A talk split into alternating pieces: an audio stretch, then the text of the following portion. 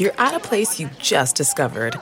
And being an American Express Platinum card member with global dining access by Resy helped you score tickets to quite the dining experience. Oh, okay, chef. You're looking at something you've never seen before, much less tasted. After your first bite, you say, nothing because you're speechless. That's the powerful backing of American Express. See how to elevate your dining experiences at americanexpress.com slash with Amex. Terms apply. When you're an American Express Platinum card member, don't be surprised if you say things like, Chef, what course are we on? Um, I've lost count. Or, Shoot that, shoot that! And even, Checkout's not until 4, so. Because the American Express Platinum Card offers access to exclusive reservations at renowned restaurants, elevated experiences at live events, and 4 p.m. late checkout at fine hotels and resorts booked through Amex Travel. That's the powerful backing of American Express. See how to elevate your experiences at americanexpress.com slash with Amex. Terms apply. Bet the board. What do you mean you don't bet? I mean, I don't bet. You know, I don't gamble. I don't. I never have, and I never will. Yeah, right. I bet you 20 bucks I can get you gambling before the end of the day. You owe me 15 grand, pal. Pay him. Pay that man his money. It's the Bet the Board podcast. God likes me. He really, really likes me. In the end, I wound up right back where I started. I could still pick winners, and I could still make money for all kinds of people back home. And why mess up a good thing? Here's Payne Insider and Todd Fuhrman. Welcome into the Bet the Board podcast, NFL Week 17, the final Bet the Board podcast of calendar year 2022. Playoff races out in full force. Not a lot of marquee matchups in terms of win loss record on the docket this week, but plenty of high stakes implications. I am your host, Todd Fuhrman, joined as always by my esteemed colleague and co host, the one, the only Payne Insider. And Payne, I want to know after college yesterday, were you able to rest your voice and are the vocal cords on point, or were you officially listed as questionable on today's injury report? fighting through it. Somehow there was a part of yesterday's podcast where I was talking and just nothing was coming out. My voice just went kaput early on, but feels a little bit better. Did some some warm drinks last night, and hopefully that helps. Name of the game. Tea with honey is the uh, best antidote for any ailments out there for those folks that work in a profession that have to lean on their voice. Five big games for us to get to. A little bit of spoiler as far as our loyal listenership is concerned. We made an executive decision coming into this week that Titans and Cowboys, despite being the final game on Amazon Thursday Night Football, didn't warrant an in depth breakdown. We're not exactly sure who's going to be out there for the Titans, if this game will look like Nobody. a glorified preseason more than anything else. And we'll, of course, give the Titans their due diligence when they play for a right to win the AFC South next week against the Jacksonville Jaguars. But speaking of futility, especially in a sub- Very well, I'll just we'll we'll give a nugget. Oh, okay. Very sharp money. Very sharp money under Dak passing attempts. Then I'll let you lead us to the promised land of our next game. The biggest question is will Dak be out there for 50% of the snaps or will we see the Cowboys rest all their starters at halftime? Different discussion for a different day.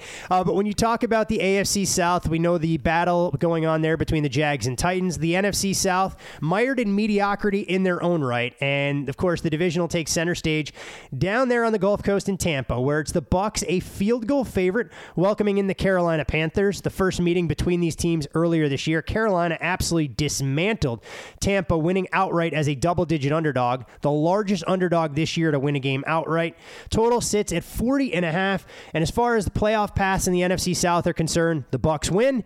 They secure passage to the postseason. A Carolina win puts them in control of their own destiny. They would need a win next week at New Orleans to be able to make that happen.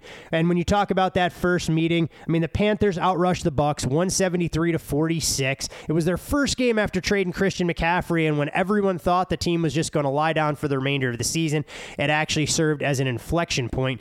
When you look at Tom Brady, he has only been swept by a divisional opponent twice in his entire career against the Saints in 2020 and 2021. Uh, we'll see if history repeats itself for a third time. When you look at Tom Brady, his teams have outscored Sam Darnold's teams in the past 112 to 20 in three matchups. That, of course, includes the Patriots' 33 0 win versus the Jets in 2019, the infamous I see ghosts from Sam Darnold in that performance. When you look at Carolina, their current form, they've covered five straight games as an underdog, five and four straight up drop 7 and 2 ATS since that Christian McCaffrey trade. Meanwhile, Tampa, they have been the model of futility. 1 11 and 1 ATS in their past 13 games, the worst in the NFL, failing to cover five straight. It's actually the worst cover percentage in a season at 21% since the 2014 Tennessee Titans. Payne, I don't want to oversimplify the handicap, but when you look at Carolina, last week we saw them bludgeon Detroit at the point of contact. They ran over, around, and through that Lions defense that was down DeShon Elliott. Hat tip to uh, our boy a Watto 5, who highlighted Carolina as being a live underdog in the Bet the Board weekly column. But is it as straightforward if Carolina can run the football? They get out of Tampa with a win, and if Carolina stops them on the ground, they'll do enough offensively against the Carolina defense down its top cover corner in Jaycee Horn. Yeah, I think that's that's probably a, a good start, you know. And I, I think the other interesting part here that no one's talking about, but we've understood it quietly behind the scenes is Sam Darnold's playing at a pretty good level. I mean, uh, Carolina isn't asking him to throw a ton. To your point, it's it's about the run game. Carolina's pass rate is 14% below expectation with Darnold in the lineup, but when he is throwing, he's really pushing it down the field, and that's creating some space in the ground game because teams know that they have to defend intermediate and deep passes, and he's just stressing defenses downfield. And if you look, Darnold number one in EPA plus completion percentage over expectation since taking over in week 12 among quarterbacks with at least 100 dropbacks, and that's carried over to team success. The Panthers have the most efficient passing attack when adjusting for schedule over that same stretch. But ultimately, to, to your main point in question, Carolina's run game is the key factor. It's it's really been better since trading away Christian McCaffrey. And if you look on the season, first six weeks with CMC, Carolina's 20th in schedule adjusted rush efficiency. But what is surprising to me, without CMC, 16th.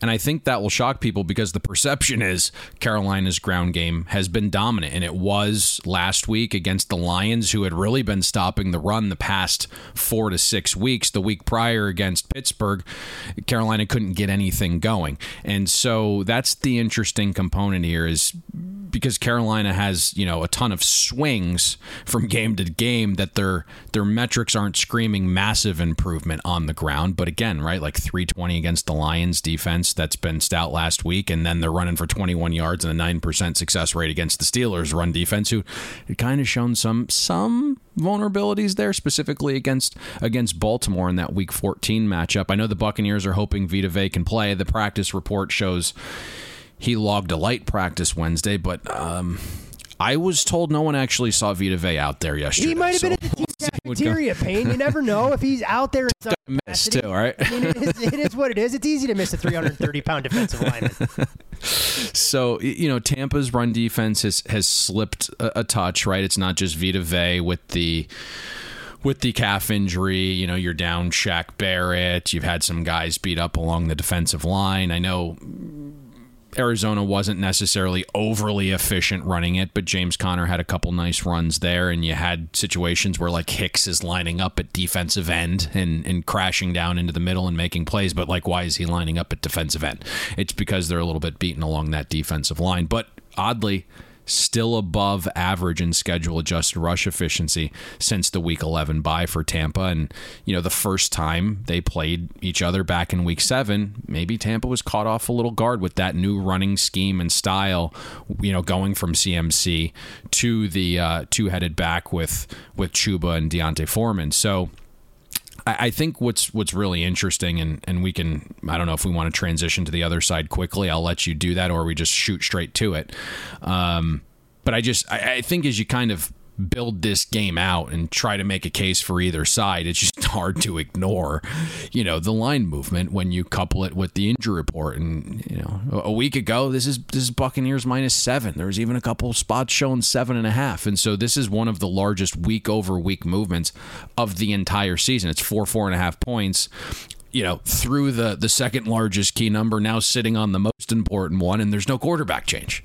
I mean, back in week seven, Tampa's lane 13 and a half in Carolina, and I know these teams are a little bit different now, and and no doubt Carolina beat the Buccaneers handling that that week seven matchup, but I just don't know how you get to this price. And it looks like Tampa has a chance to be healthier along the O line. Donovan Smith and Tristan Wirfs practice on Wednesday. You had Pro Bowl center Ryan Jensen was was out there practicing and doing blocking drills. Let's see if he plays. Tampa opened that 21 day window, and teams are actually treating that a little differently this season. Typically, like, oh, he can start practicing. We're going to open it. This season, they've been waiting a little bit longer for players to almost be healthy enough to play before opening that window. So some somehow you get Wirfs, Smith, and Jensen up, like that's huge for the Bucks offense. And then for Carolina, we know their starting corner Donte Jackson's been out. Now Jaycee Horn one of the best cover corners in the league, is out. Carolina signed Josh Norman back this week. They think he might be able to get a couple snaps in there. Shaq Thompson found himself on the injury report with a hamstring injury. We know how quirky those can be. And so for me, the question becomes like, will Byron Leftwich smartly navigate this with more early down passing. You have to be able to attack Carolina through the air on the season, 24th in schedule adjusted pass defense, and their top two corners are now down. And you look at Tampa in terms of efficiency on the season, on first down, ninth in passing efficiency. 31st in rushing efficiency. So the smart game plan is, is crystal clear here for the Buccaneers. It's just a matter of actually getting Byron Leftwich to go out and execute the smart plan. And if they do, with this short price, it's tough not to make a case for Tampa here at this number. Yeah, I'm with you there. Ryan Jensen, though, I'd be stunned if he was out there given some of Todd Bowles' comments talking about how he's still not nowhere close to playing, but we've seen this smoke and mirrors uh, work in the past for a lot of these coaches in the NFL. The Josh Norman story, fascinating. Read some of those details. He said he was working in a coffee shop actually across the street from Cam Newton's cigar bar uh, in Atlanta. Said he really enjoyed being a barista because he felt it was a mindless activity and allowed him to be at peace with himself. And here he is being thrust into the thick of a playoff race. We know he can provide a little bit of energy, but was obviously a shell of himself. The, the last time we saw him on a football field, I did not read that. Yeah, it was pretty good. I'll have to try and dig up the article. I, I, uh, they did it because that's that's what I've depicted to you. Like when I'm done, I'm done. Like I'm just going somewhere far away hey, and uh, just doing something stupid. Let me tell you, as someone who was a barista, as an assistant manager of a Starbucks at 18 years old in Burlington, Vermont, there are times it's a little stressful. I'm not sure you're built for customer service because if you don't make someone's caramel macchiato exactly the way they want it, they can get a little bit enraged at eight o'clock in the morning. Uh, but yes, there's a lot to be said about the service industry instead of being glued to checking emails and everything else. So I don't want this to sound like a negative for a lot of our listeners that are out there. Uh, but a fast fascinating story, obviously, given all the money that Norman made in the NFL. That's what he chose to do after when you thought broadcasting was most likely going to be the avenue for him. As far as Tampa's offense, real quick, I mean, you mentioned it 12.3 fewer points per game this season compared with last season. It's actually the largest decline by any team since the 75 76 Bills, who finished 12 and a half points worse than they did the preceding year. Uh, when you look at third down conversions, nothing to write home about. And I think you highlighted the key issue. Will Tampa be aggressive enough to go out there attack on early downs? Downs. When you look at the no huddle offense, I've kind of called it no nonsense. Ninth in EPA, play with no huddle, and 29th without this season. You look at Brady, 11 passing touchdowns in the fourth quarter compared to just 10 through the first three quarters, and they've won three games when trailing by seven plus points in the fourth quarter, tied for the second most in the NFL. So they've shown it in flashes. You just like to see it sustained over the course of four quarters. And for Tampa, for everything that's gone wrong during the regular season, a win on Sunday, and suddenly you get a new lease on life. From they've shown it when they've been forced to, and they're wildly efficient doing it. Imagine if they actually didn't when the team didn't know you had to do it. Yeah. Right? On the opening like series when the defense the didn't know you, you had to do it, right? You'd probably be even more efficient using it. How much easier life could be. But to Tampa's credit, they at least showed flashes of having offensive competency in the first half against the Bengals. Just couldn't execute in the second half. But an interesting game, uh, mainly for, like you said, the number that has over adjusted, arguably, given one extra data point Carolina dominating Detroit, and Tampa, of course, needing to go to overtime to knock off the much maligned Arizona Cardinals. The Dolphins Dolphins and Patriots, Payne. We've seen major movement on this game as well, obviously because the availability or lack thereof for Miami's starting quarterback. New England, a field goal favorite. There are plenty of soft threes throughout the market. Total on the game, 41 and a half. Miami, they've beaten New England four straight times. They've defeated the Patriots 20 to 7 in week 1 at home. It was actually 92 degrees at kickoff. It was the hottest outdoor NFL game since 2019. Ironically enough, that was also the Dolphins' best defensive performance of the entire season. Miami has made their path to the playoffs much more convoluted than it needed to be. They get in with a win and a Jets loss. Meanwhile, New England, they went out. They find themselves dancing again. Obviously, week 18, they have the Buffalo Bills and a trip to Orchard Park waiting in their future. We can talk about X's and O's. We can try and break down some of the matchups here, but I think the number more than anything else is the most fascinating part because the betting market Payne is telling me that Tua Tagovailoa being out is a six point downgrade when he hands the baton to the veteran in Teddy Bridgewater. Yeah, that's that's roughly what it's saying, right? I mean, the Dolphins open two and a half point favorite. We've now gravitated towards New England plus three. Obviously, going through the zero, not huge, but but landing on that three, you know, roughly six points in, in numerical value there, and so that becomes the ultimate question. And we know how well Tua was playing through large stretches of this season, how valuable he was to the Dolphins, but I don't think we get to a six point adjustment when we go down to Teddy Bridgewater. And I think eh, when you look at Teddy, when you look at his skill set, the one thing that's been lacking from Miami's passing offense is the short pass attack. And I think Teddy's going to be a little bit more willing to check that thing down, to find the underneath receiver, to not incessantly hunt the deep ball. And this will be a game plan actually tailored to Bridgewater because you think about his performances this season within the offense, and he played really well at Cincinnati, but he got thrown into the fire, and that was, I believe, a short week Thursday night game. And then he comes in versus Minnesota in a game that was tailored for for Skylar Thompson the one game plan that was actually tailored for Teddy was the Jets game, and he left after the first snap. So um, I, I, think he might have some success here. And then you start to focus on the Patriots' secondary injuries. Have to monitor those. Jack Jones, Marcus Jones, Jalen Mills, all DNPs on Wednesday. I think the other thing that you have to look for here is obviously how Teddy handles pressure getting the ball out quick, right? Getting that short pass game going will make a lot of sense because the Patriots are certainly getting pressure on the quarterback still. It's the best element of their defense, top three in pressure rate. And then just quickly on the other side, the the way you have to attack the Dolphins because they're very vulnerable through the air is that really what New England can do right now? It would certainly be a, a, change from what we've seen, right? I mean, New England's 25th in schedule adjusted pass efficiency. Mac Jones has not performed overly well, especially of late. And if you, you strip out the deflected Hail Mary in the fourth quarter against the Bengals, they've been very, very poor. Good for, by the, the way, good for Jakobi Meyers being on the right end of one of those things, even though it didn't help them win the football game. But good to see the universe balance itself out.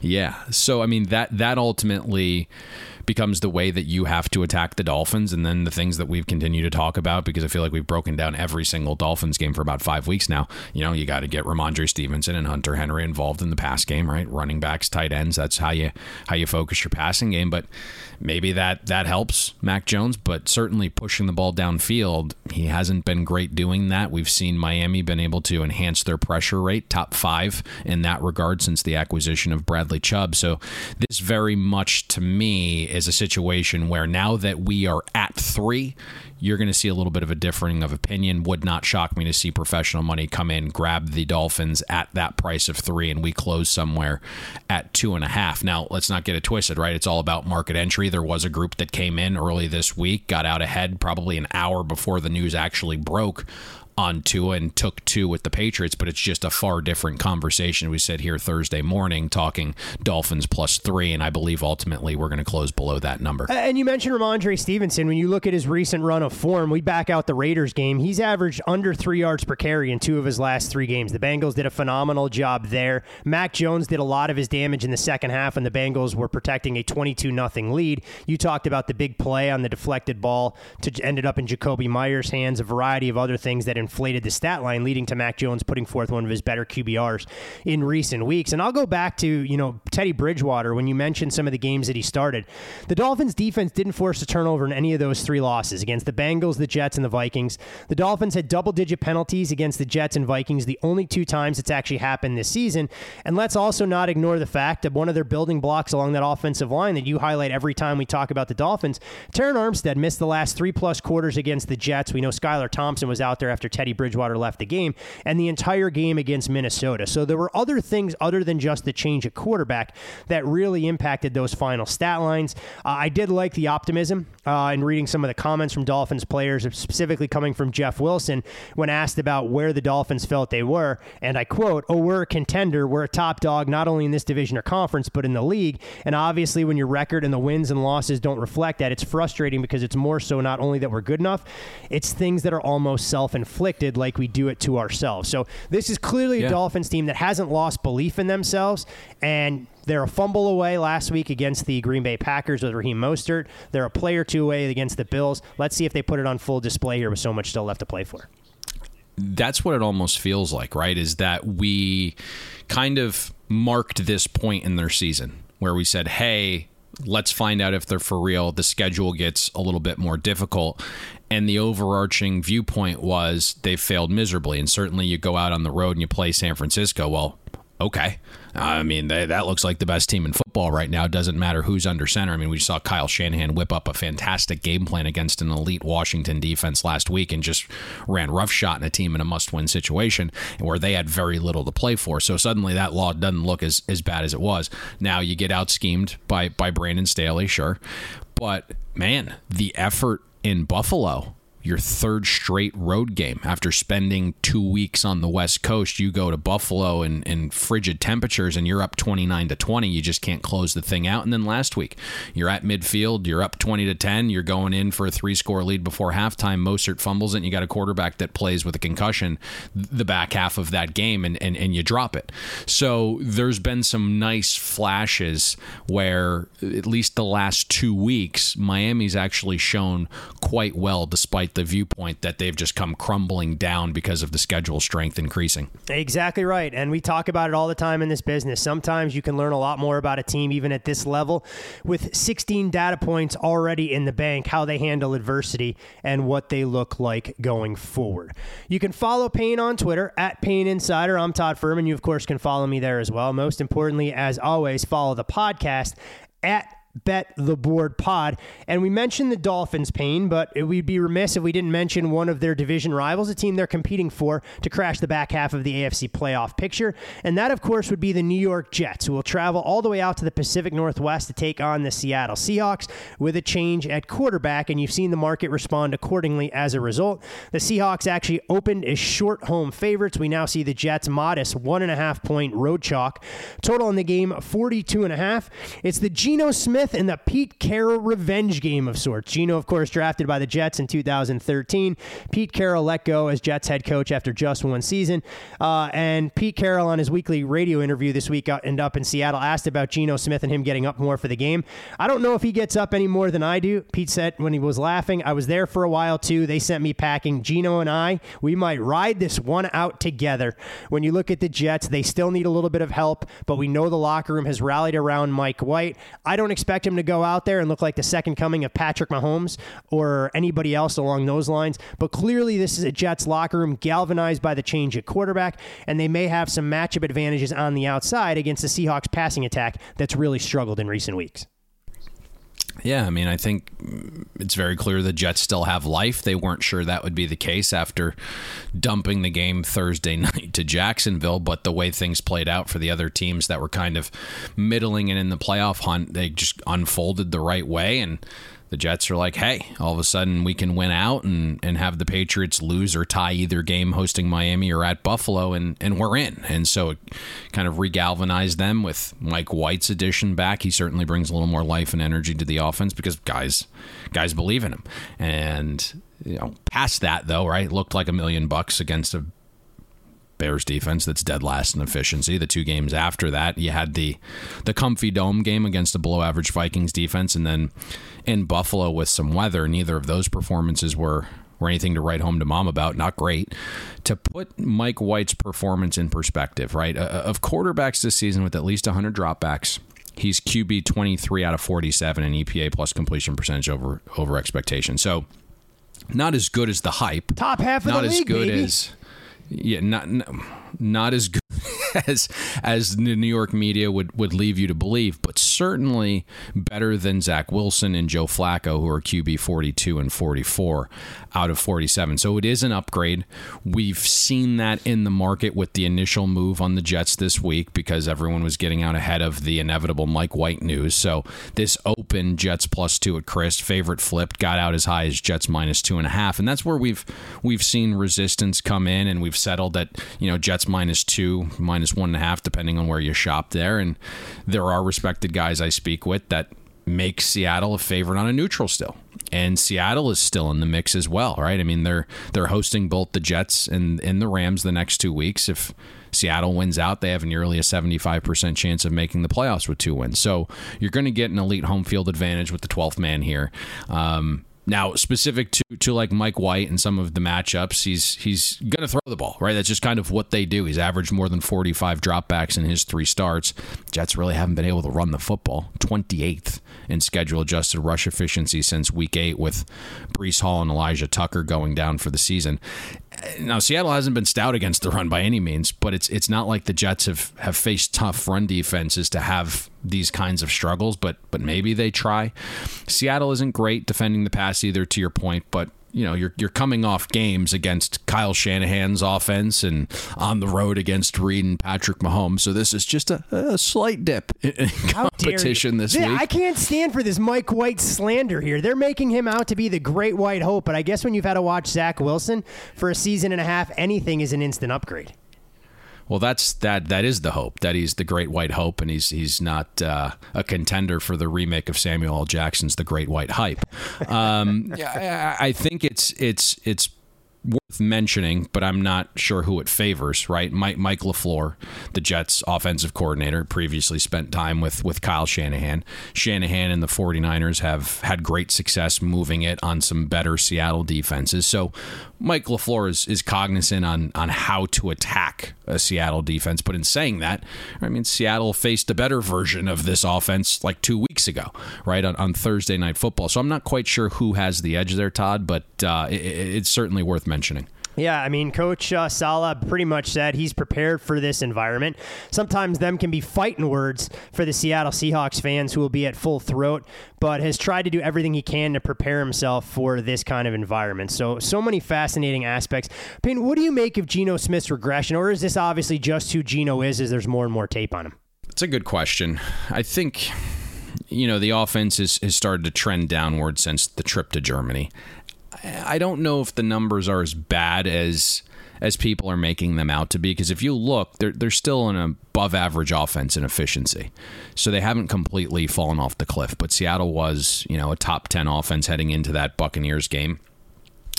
Sounds like tyler lockett is at least pushing to return. Who knows how impactful he'll be there but it could be it could be huge. Just when you look at this matchup and what the jets have done to opposing teams number one receiver but yeah, I think Geno is obviously going to be motivated for this. And, and what does that mean, right? I mean, it, it's a playoff like game. So does the level get above 100? We, we like to say no, but my feeling is, you know, Geno Smith probably isn't going out much this week. He's probably spending more time watching film. He's probably doing all the little things that that help you prepare just a little bit better than you would if it were a, a different week.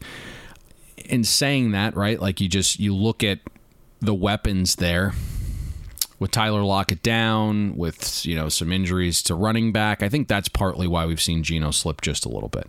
But I mean that's that's going to be important this week because of what I just mentioned with the Jets being very good limiting teams opposing receivers that are that are number 1, right? Top 7 in target rate, yards per target, and EPA per target allowed. So if DK Metcalf performs below expectation, having a guy like Tyler Lockett would be extremely helpful. And I think we also have to keep an eye on on the starting tackle there. Abraham Lucas for Seattle left the Chiefs game early with a thigh injury, didn't practice on Wednesday, so keep that monitored. But to your point, kind of a fun matchup here with the narrative based stuff with Pete and Geno, and eh, probably some level of added motivation. Maybe this week just means a little bit more. We'll see. But this is very much good on good, right? The the Jets have the best unit on the field in this game. They're still sixth in schedule adjusted defense. They've played a very tough schedule of, of opposing offenses, actually the toughest in the NFL. I think Seattle will be smart to try and get their tight ends involved here. That's kind of been the one area where the Jets have been susceptible defensively, bottom eight in both reception rate and yards allowed to the tight end position. Um, but ultimately, this this game becomes about price, and I think there's just wildly different viewpoints on what these two teams are from pro betters, and and that's been the reason for the the ping pong line movement. I don't necessarily you know want to be caught in that battle straight up but with a playoff like game you have this low total that's now trending to, to 41 and a half and you still have you know plus two and one and a half in the market. Seattle's going to be a pretty popular teaser leg among pro betters this week. Oh, nothing says playoff atmosphere like a Noah Fant and Will Dissly game, like we could see a full display from the Seahawks. I did find it interesting. you mentioned Tyler Lockett. Pete Carroll and company were pretty open about it, saying that they really felt his absence against Kansas City, knowing that he is such a key cog in their ability to move the chains, especially as a third down guy. What I find more enigmatic than anything else, though, Pete Carroll indicated Tyler Lockett did everything during Seattle's walkthrough earlier on Wednesday, including catching passes without any issues, yet he's officially listed as a DNP on the practice report. So take from that what you will. we'll see exactly what kind of contributions Tyler Lockett can make when push comes to shove. But even if he's out there, I'd use him as a decoy uh, and force the Jets to at least respect him in the first quarter until they know you can't actually throw a pass to him.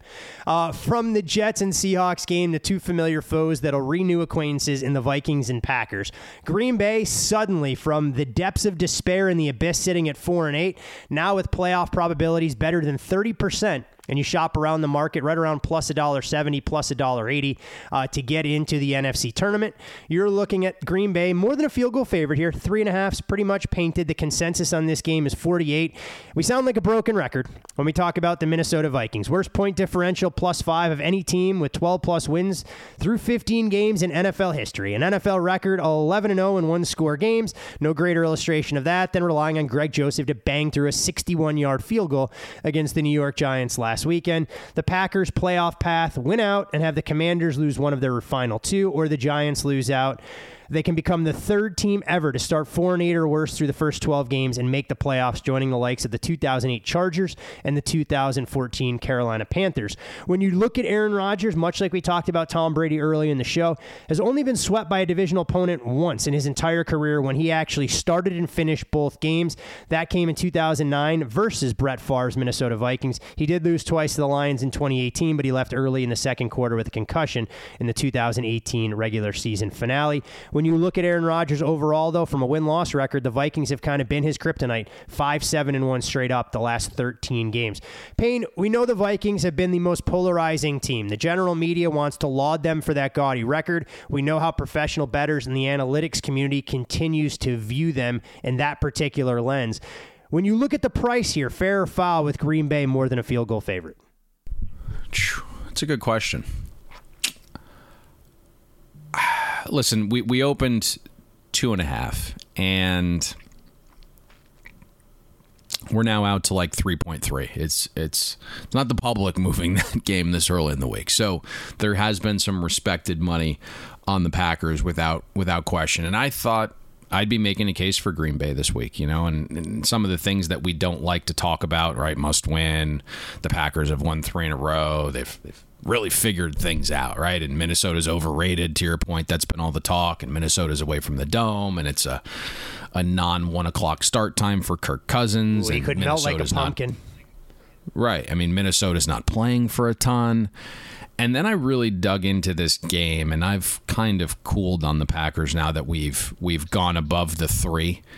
And you just kind of look at the defenses Minnesota's played since week nine Washington, Buffalo, Dallas, Belichick, the Jets, a Lions defense trending towards average, a Colts defense that hasn't given up clearly and they're still playing at a top 10 rate. And then the Giants, who aren't great, but schematically, blitz and play man coverage behind it, that's a style of defense that has given Cousins some trouble over the years. And that's not what Minnesota's facing here against Green Bay. And the Packers are 29th in EPA per play allowed since week 10, giving up the most yards per play over that stretch. On the season, Green Bay's dead last in schedule adjusted rush efficiency, dead last since week 10 in EPA per rush allowed. So Dalvin Cook is going to be able to keep that offense balanced, maybe not have as much you know, on Kirk Cousins' shoulders.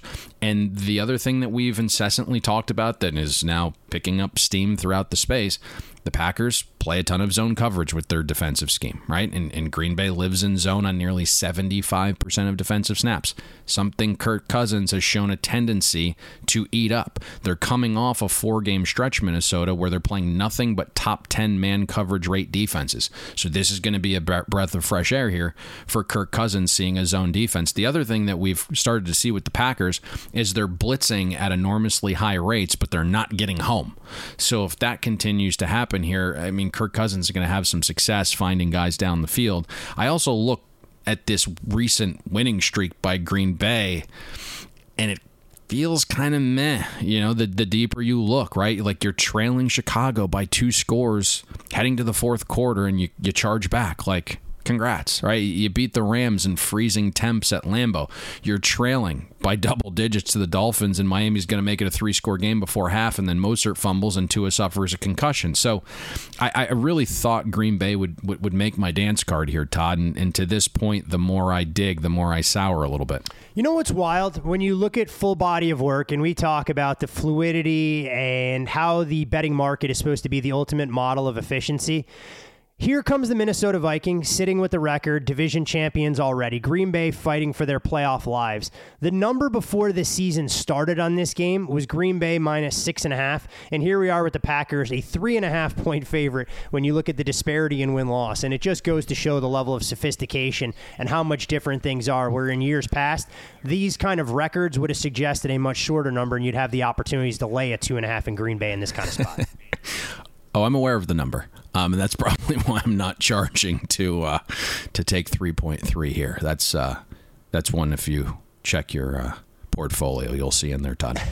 um, you, you, the other thing here is like you, you go back just like one week ago, you know, kind of picking up the point against the Dolphins it's not really the most impressive performance from Green Bay offensively, right? It's it's three points on a negative nine yard drive to start the game. It's a touchdown on 54 yards, a field goal on 21 yards, it's a field goal on four yards, a field goal on 56 yards. There's only one great Packers drive that goes 11 plays, 78 yards, and ends up in seven. And in terms of success rate, Green Bay finished the week below expectation against a below average Dolphins defense. And I think the other thing that's kind of not being talked about here from a lot of the guys that are making case for the Packers. Like the health of the Packers offense was really progressing and giving you some hope. And that's kind of gone awry. Like Aaron Jones is battling an ankle injury. Had like a 38% snap share last week. I don't want to talk about. I don't want to talk plan. about. It. I don't want to talk about Aaron Jones last week. Okay, son but, of a bitch. But the point is, like, it wasn't really in the game plan. Then re-injured it on the first carry of the second half, and then Christian Watson left the game early with a hip injury. Didn't return. Hasn't practiced yet this week. Um, you have other guys that are just finding themselves on the injury report. Right, Aaron. Uh, Aaron Rodgers suddenly finds himself on the injury report with a knee injury, didn't practice on Wednesday, you can go find that film. It's a Christian Watson sack, and you know he he is very very ginger getting up with that knee injury. So those are some things that are really interesting to me. Now, if the Packers are healthy, and they take the right approach, which we saw the Giants smartly execute last week. That's that's the game plan. That's that's the right approach on how to attack Minnesota. And this suddenly becomes a pass first Green Bay offense. You know, you're going to have something here. But that just hasn't been the the MO of the Packers. They want to run it. They're 20th in pass rate over expectation. On early downs, it's even more slanted towards the run. I mean, if you want to exploit the Vikings defense, it's it's through the air. I mean, whether it's EPA, success rate, schedule adjusted efficiency, Vikings are bottom third in the league defending the pass. And that's in a season where you think about this in, in the right context. That's in a season where 33 year old Patrick Peterson is playing out of his mind, having his third best season ever. And Minnesota still can't stop the pass. Now, the positive is it looks like starting corner Cam Dantzler is back. That's huge. But that doesn't really negate the point that you want to attack Minnesota through the air. And you can kind of see if you're looking at like underlying things, trying to figure out what these teams truly are. The Vikings are clearly searching for fixes late in the season, knowing that this is their their Achilles heel, that this can prevent them from making a a playoff run. Their zone concepts weren't working, and now they're trying to implement high rates of man coverage. They're kind of grasping at, at straws here a little bit, Todd. Yeah, I mean, when you look at Aaron Rodgers, Payne, he's actually got a worse completion percentage, yards per attempt, and a touchdown interception ratio during this win streak than he does for the entire body of work. You mentioned the injury to Christian Watson. How important is that? Seven and a half yards per attempt with Christian Watson on the field this season for Rodgers. That number dips all the way to 6.3 with him off. You'd love to see Watson and Romeo Doubs operate out there in conjunction and harmony with one another. There've only been 28 pass attempts with those two talented rookies out there. And if Aaron Jones is nicked up, we know A.J. Dillon is a little bit limited there. And I think so much of what you highlighted there, the Packers' success during this win streak has been attributed to the defense. Uh, but you said it perfectly. There's noise in those numbers. It's the Chicago Bears it's the Los Angeles Rams in frigid temperatures, and the Packers' defensive numbers, even last week against the Dolphins, get inflated because the Dolphins don't muster a single point in the second half, which we now, of course, came as a byproduct of Tua being concussed, potentially leading to those interceptions. So I think there's a lot of noise in there. And while Green Bay becomes a very interesting story, obviously with star power getting into the playoffs, I think they move the needle significantly more than a team like the Washington Commanders. We may need to pump the brakes in terms of their ability to run away and hide from a Viking side that would most likely likely love nothing more than to keep them home for the holidays going forward. Last but certainly not least, uh, Sunday night football and some interesting comments coming out of this game. Uh, when you look at Ravens players wondering why this game was even flexed to Sunday night football, but it's Baltimore a two and a half point home favorite. Total on the game 35. When you look at the Steelers, they are hanging on to their playoff hopes by a thread. A Miami Dolphins win earlier in the day would end those dreams in improbable fashion. This is a rivalry separated by one point during the Mike Tomlin era, 696 to 695. It'll mark the 33rd meeting between Mike Tomlin and John Harbaugh, the second most common head coaching matchup in NFL history. The Ravens won the previous meeting 16 to 14 as a two-point road underdog. They outrushed the Steelers in that game 215 to 65. Tyler Huntley finished 8 to 12, 88 yards. Lamar Jackson, of course, DNP. Kenny Pickett knocked out of that game in the first quarter with a concussion, and it was a Mitchell Trubisky moving the Steelers up and down the field, just done in by three interceptions, all coming in plus territory. The Ravens and Steelers, Payne, come into this game having the top two total defenses since week nine. Steelers number one in that department since TJ Watt returned, allowing 17 points per game and less than 275 yards per contest. Meanwhile, the Ravens number two over the last seven games since the Roquan Smith trade, allowing 12.7 points per game and 284 yards per contest. When you look at the Ravens, six and one of the under the last seven. The Steelers seven and three ATS over the last 10 games. We've already seen dog money. We've already seen under money. Which is the most compelling matchup for you to watch Sunday night? you've you've never really seen groups uh, run to go under 36 and a half, but that's what uh, transpired here, and it makes your your opening all the more uh, succinct. I think what's what's really you know interesting in this game it's it's very straightforward, right? And I think partly what we've seen is there two offenses that are that are trending in different directions metrically, and that's that's why the dog money's come in. And you kind of just look first nine weeks, Baltimore's fourth in offensive efficiency. Since the bye for Baltimore in, in week 10, the Ravens are 23rd in schedule adjusted offensive efficiency. They're really playing like a, a middling team. Pittsburgh, the complete opposite 24th in offensive efficiency pre buy, 11th post bye and you had Baltimore clinch a playoff berth last week. Certainly, the the five seed is valuable in the AFC because you're rather you know go to Jacksonville or Tennessee as opposed to to dip into the sixth seed and, and go into Cincinnati, Kansas City, or Buffalo, however that shakes out atop the AFC. I, there aren't going to be many points scored, obviously, with, with Chris now at 34 and a half, and every yard's valuable, and there's there's nothing wrong with a few first downs and a punt that flips field position, and that's ultimately what transpired in that first meeting in Pittsburgh, right? I mean, Baltimore was a net 17% and rushing success rate, so it just depicts like being better on both uh, lines of scrimmages. Since the acquisition of Roquan Smith, Baltimore's number one in schedule adjusted run defense. Opposing teams running game is is basically operating at 38% below expectation on average since week 9. That's that's what Roquan Smith's done for that Baltimore defense. But the number 2 run defense over that same time frame is actually Pittsburgh but schematically they just got beat up a little bit uh, uh, against Baltimore. Now you're getting Tyler Huntley again. You've seen what that looks like. You saw a little glimpse of him last year in that game as well. This is now your third matchup against him, and you kind of can tell that he's he's pretty limited as a passer and you know some guys are dinged up as as pass catchers uh, for for Baltimore again this week. I, I, think this ultimately comes down to which of the quarterbacks, right, Pickett or Huntley, is going to provide some level of balance, right? Come up with that one rhythm drive through the air, and you just look at the difference in weapons, you would think that that advantage would, would go to Pickett, right? We, we certainly saw How Mitchell Trubisky again, have talking poorly about the caliber of Baltimore's wide receivers, guys that I wouldn't want to play on a flag football team unless my life depended on it. you, you you've seen right like Mitchell Trubisky, you referenced it, right? Had the had the three interception performance, but he was he was damn good throughout the course of that game. But basically, what you're looking at here is metrically quarterback 31 in EPA plus completion percentage over expectation among 56 quarterbacks this season with at least 100 dropbacks in, in Kenny Pickett, and then you have Tyler Huntley. 32nd.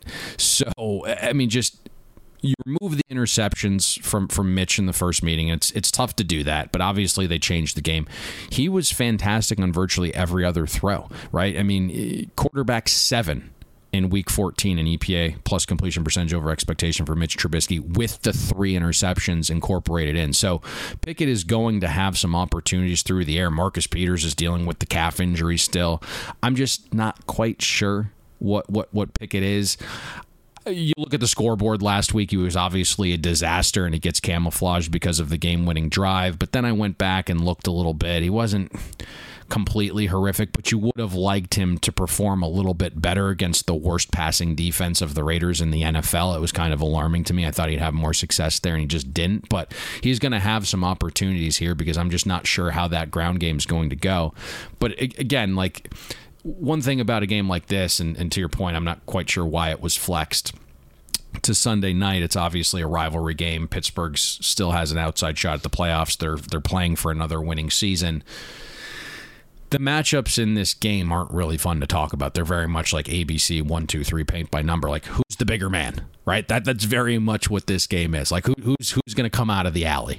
But you know, pro betters knew Lamar wasn't going to play, so the number basically was grabbed at anything three and a half or better. And to me, when you look at this total again at 34 and a half and you're down to two and a half, like Pittsburgh makes one of the best teaser legs this season. When do we see Lamar again? Do we see him week 18 or are the Ravens just going to hold him out into the playoffs now, knowing that they clinched a berth in the AFC playoffs? I think you'd like him to at least build up a lather, right? I mean, going into the playoffs without him playing in what would be what four or five weeks, you'd at least like to get him into a rhythm, get him through the game day routine. If he's healthy enough to be out there, and as I referenced, that fifth seed is actually quite valuable because you know, you'd much rather go on the road against against Jacksonville or the Titans as opposed to to go into Buffalo, Cincinnati, or or Kansas City. I, I think you could potentially see him out there, but you'll know this week right? I mean, that was the one thing they opened this line this week with Lamar might have a chance to play. We've heard he that wasn't out there at all last week. Yeah, I mean, he has not thrown a pass. He has not been at practice. Like he's just not doing anything. And so the immediate consensus was as soon as Wednesday comes in the practice, we, we were pretty dialed in there. Their practice on Wednesday started at 110 exactly. And as soon as he wasn't out there, it was like, hey, this is probably the chance to, to, to jump at Pittsburgh. And, and as soon as that got announced, right, like don't see Lamar out here, we, we saw this market go from, you know, three down to two and a half. But everyone who was smart enough to anticipate grabbed grabbed three and a half or better here, and that's that's ultimately what you've seen. So I think now at this point, not saying Pittsburgh can't cover the two and a half, we've seen all these games be very very competitive, especially recently between the Steelers and Ravens. But again, with this total at 34 and a half and and uh, the ability to get this through the three and the seven make a makes a world of sense for for the Steelers to be included in virtually um, any teaser you're playing this week. Yeah, so wild when you look at some of Baltimore's struggles offensively. I mean, NFL low, 11 and a half points per game in the four games since week 13 when Lamar Jackson left uh, with injury. Second worst red zone offense at 39% since week 14 or since week 4. I mean, when they're scoring as far as touchdowns, 17 touchdowns on 44 red zone drives is a little bit of history on the line for the Ravens here. They've gone 14 consecutive games in which they've outrushed their opponent, marking the longest such streak in team history. It's also the league's longest streak since the 2015 16 Panthers outrushed their opponents in 15 straight contests. But yep, if you're looking for high flying offense, you're looking for big time fantasy performances, you may want to avert your eyes on New Year's Day, Sunday night, watching the Baltimore Ravens take on the Pittsburgh Steelers. We'll also have to keep, you know, an eye on DeSean Jackson. And I know the guy's 48 years old, but he still has enough speed to to stretch a defense and and create some space for your ground game. Um, he's he's dealing with a little bit of an illness here, but you know what's shocking to me is we're talking about the lack of weapons that Baltimore has, but somehow you know, you, we kind of gravitate back towards Greg Roman and just his inability to do things the right way. It's like why are we not seeing two tight end packages? Like, why is Likely not on this the field at the same time as Andrews? Like, Likely is one of your better weapons. And it's just we haven't designed enough packages for for Andrews and Likely to be on the field at the same time. And and maybe that would enhance your offensive efficiency in terms of throwing the ball a little bit. You know, I, I just we haven't seen it. Well, especially given the struggles we've seen from Mark Andrews. I mean, he's looked like a shell of himself. Eight catches total over his last three games. Some of that, of course, is because Tyler Huntley's the one throwing him passes, but hasn't had a 50 yard receiving game during that stretch either. And it's and like I, really the only guy you have to game plan for, right? Well, because exactly. there isn't any imagination. Yep. Take him out of the mix, and suddenly Baltimore's going to some secondary options to try and move the football through the air. You can follow Payne on Twitter at Payne Insider. I'm Todd Fuhrman. You, of course, can follow me there as always. And most importantly, follow the podcast at Bet the Board Pod a great extensive college bowl podcast we dropped on Wednesday covering all six New Year's Six bowl games in great detail. Brad Powers brought his A game as he always does, a best bet there for one of the biggest bowl games of the postseason. And if you're looking for a way to pass some time during the holiday season in between bowl games, encourage you to check out Cardboard Chat. Uh, Payne does an outstanding job hosting Jesse Craig, uh, minority owner of PWCC Marketplace, talking about investing in the card space and some of the secondary options that you have available there. So I want you to explore and identify all aspects of the Bet the Board catalog. All right, my good man, final order business. It is the last best bet for 2022. Where have you found an actionable element for us above and beyond the extensive breakdowns we've provided here for Sunday's action? It's a really difficult card to navigate, and it obviously can't go any worse than last week, where the the Broncos just simply did not show up. We well, were we were looking to extend that streak to, to three straight. One thing I will say, if we've learned anything from best bets when they go awry, the NFL takes notice because the Tennessee Titans laid an egg against the Eagles. Their general manager lost his job, and Nathaniel Hackett lays an egg against the Rams. Bet the board listeners, hey, look, we, we got we got your backs. Nathaniel Hackett now out of work as well. so we've talked a little bit about some of the games, right? We, we've we've mulled some of them. I'm not quite sure where the market goes on these, but like you know, Tampa obviously shows some value there. I don't think the Dolphins stick it at three. And, you know, obviously there's been some talks about Jarrett Stidham knowing the Raiders offense better than anyone in that building. And now that we're we're at 10, I'm, I'm sure they're going to take a little bit a little bit of money here with San Francisco. Yes, not really playing for a ton. So like those those games are probably all going to move in in the direction that we've we've outlined them in. The other one we, I think we debated was was Houston a little bit, but that took money as we are recording down from from five and a half to four. So you know, I think maybe we navigate this in, in the direction that we've kind of broken these games down and, and maybe go with a two team six point teaser here. I, I, really believe Pittsburgh is one of the best teaser legs of the season, right? With that total at 34 and a half, being able to get it back through the three and the seven and, and pair it with a a Seahawks team at home. It's going to have a raucous crowd. Again, shop around there. That lines between you know two and one and a half. You can get the the Seahawks as that second leg to, to plus seven and a half or or plus eight some places. So let's go with that two team teaser as the best bet this week with uh, with the Steelers to Seahawks. Yeah, it's all about navigating the board and being able to take advantage of what's out there. We obviously want to put the listeners in the best spot to beat the market. We did so with the Broncos, even if the result wasn't there. You love laying a dollar forty, dollar forty-five, watching game close a dollar seventy-five. Uh, just the players didn't get the memo, and we'll see what we can do this week. Obviously, so many playoff races worth watching. I think a lot of these games will be tightly contested, and we'll see how the market ends up jockeying around a lot of these key numbers. Do you have any uh, invaluable New Year's Eve advice for uh, a lot of the folks that may be just turning of age at 21? Some of the uh, listeners that may be in their teens going out partying on college campuses, I mean, you are a bastion uh, of life advice for some of our younger Oh. listenership. Yeah, I don't I don't really party anymore, but I would. Uh, Well, yeah, you you're past your prime. the whole event You're is, old. is pretty much a sham. So I would I would save your money and invest in, in wiser things. that would be my Look at my that. rule of thumb Look, look at that bitter old man. Get off my lawn. Don't do anything crazy on New Year's Eve. Stay home. Make sure you're of sound mind and body to make sure that you're. Well, I mean, you can do things, right? I mean, have a little like house party, get all your closest friends together, right? The idea of, of being like Todd Fuhrman in his prime and going to spend 3x on bottle service doesn't make a, a world Hey, of sense. Let, let it be known that I never spent 3x on New Year's Eve. Most of those bottles were comped, and it made it extremely difficult for me to get behind the counter at Caesars for the bevy of New Year's Day games that kicked off at 7 a.m. I would typically finish mine at about 4:35, look to shower somewhere, it didn't matter where, throw the suit on, uh, and make sure that I was ready to go for a full day of work. I, of course, don't have that gear, and knowing how early games start uh, here on the West Coast, there's a good chance I'll be falling asleep midway through the fourth quarter unless Georgia and Ohio State are in for a barn burner. when you get old, and this is what I will say in the last last thing before we get out of here, and you actually look back on the money that was spent on liquor and going out, I am like Jesus. I if I would have you know and put that money towards a stock, put that money towards a couple sports cards, um, 20, 40. 50x and so I, I look at it from that perspective now uh, and so if i can bestow that wisdom upon the youth Yeah, uh, I, would, I would certainly go that direction You can spin it one way, I'll spin it another way. That's why you're the one that's in a little better position financially than I am. You can't take it with you when you go.